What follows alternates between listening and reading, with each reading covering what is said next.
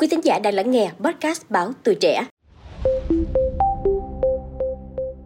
Thưa quý vị, mới đây trưa ngày 2 tháng 2, Hội đồng xét xử Tòa án Nhân dân thành phố Hồ Chí Minh đã tuyên phạt bị cáo Trần Thị Ngọc Trinh, người mẫu Ngọc Trinh, 35 tuổi, một năm tù, nhưng cho hưởng án treo về tội gây rối trật tự công cộng trong vụ lái xe mô tô rồi quay clip đăng trên mạng xã hội từng gây xôn xao dư luận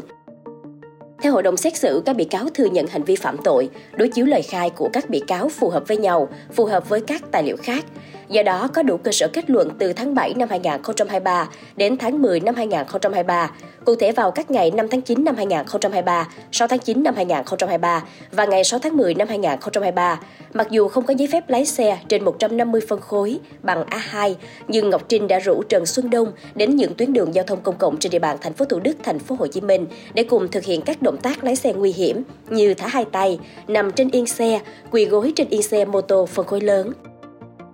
Ngọc Trinh và Đông đã có hành vi điều khiển xe gắn máy phân khối lớn, không mặc đồ bảo hộ, thực hiện các động tác lái xe nguy hiểm, di chuyển trên nhiều tuyến đường giao thông công cộng trên địa bàn thành phố Thủ Đức, thành phố Hồ Chí Minh, gây ảnh hưởng xấu đến an ninh, trật tự công cộng và an toàn giao thông.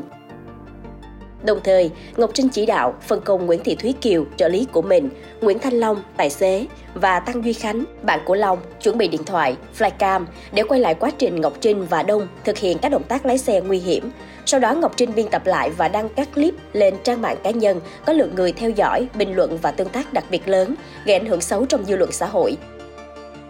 Xét thấy các bị cáo đồng phạm có sự phân công, bàn bạc, lựa chọn địa điểm nhưng các bị cáo không cấu kết chặt chẽ với nhau, không có tổ chức, các bị cáo đồng phạm với vai trò ngang nhau.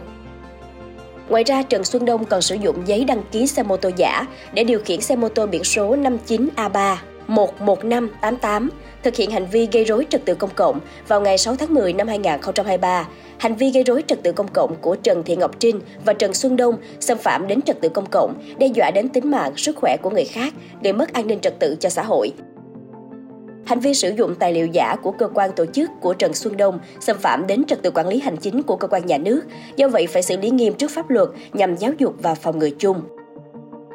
Xét thấy bị cáo Ngọc Trinh phạm tội lần đầu, ăn năn hối cải, có nơi cư trú rõ ràng nên không nhất thiết phải cách ly khỏi đời sống xã hội. Từ đó, hội đồng xét xử tuyên phạt bị cáo Trần Thị Ngọc Trinh một năm tù nhưng cho hưởng án treo về tội gây rối trật tự công cộng tuyên phạt Trần Xuân Đông, 37 tuổi, thầy dạy lái xe của Ngọc Trinh, một năm tù về tội gây rối trật tự công cộng, 6 tháng tù về tội sử dụng tài liệu giả của cơ quan tổ chức, tổng hợp hình phạt là một năm 6 tháng tù. Viện kiểm sát đánh giá Ngọc Trinh có vai trò chủ mưu, rủ đông thực hiện hành vi, bị cáo Đông là người giúp sức. Theo Viện Kiểm sát, việc các bị cáo tụ tập nhóm đông người thực hiện các động tác nguy hiểm, phản cảm, gây ảnh hưởng xấu đến trật tự công cộng cần phải có bản án nghiêm khắc nhằm răng đe phòng ngừa chung.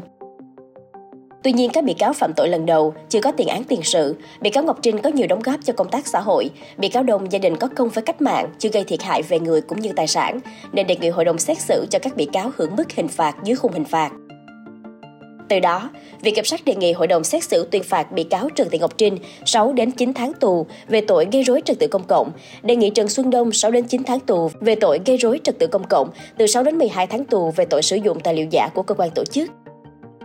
Nói lời sau cùng trước khi hội đồng xét xử nghị án, Ngọc Trinh cho biết cũng vì suy nghĩ chủ quan và thiếu nhận thức về luật nên đã trả giá về những vết thương, vết sẹo trên người và trên hết là bị tạm giam hơn 3 tháng qua và hôm nay bị đưa ra xét xử. Ngọc Trinh nói rằng, thật ra trong thâm tâm của bị cáo luôn mong muốn bản thân phải tuân thủ pháp luật. Trong sự việc lần này, bị cáo không cố tình vi phạm pháp luật, nhưng vì bộc phát nhất thời mà đã sai phạm lúc nào không biết. Khi nhận ra việc làm của mình là sai trái thì đã quá muộn. Đây là bài học lớn đối với bị cáo, điều mà bị cáo chưa dám nghĩ tới. Xin hội đồng xét xử xem xét cho bị cáo sớm về với gia đình của mình. Bị cáo đã rất nhớ người thân của mình. Ngọc Trinh cho biết nhân đây cũng gửi lời xin lỗi đến những người vì mình mà bị liên lụy tới vụ án, đó là bị cáo Đông, Nguyễn Thanh Long, tài xế của Trinh, Nguyễn Thị Thúy Kiều, trợ lý của Trinh, Tăng Duy Khánh.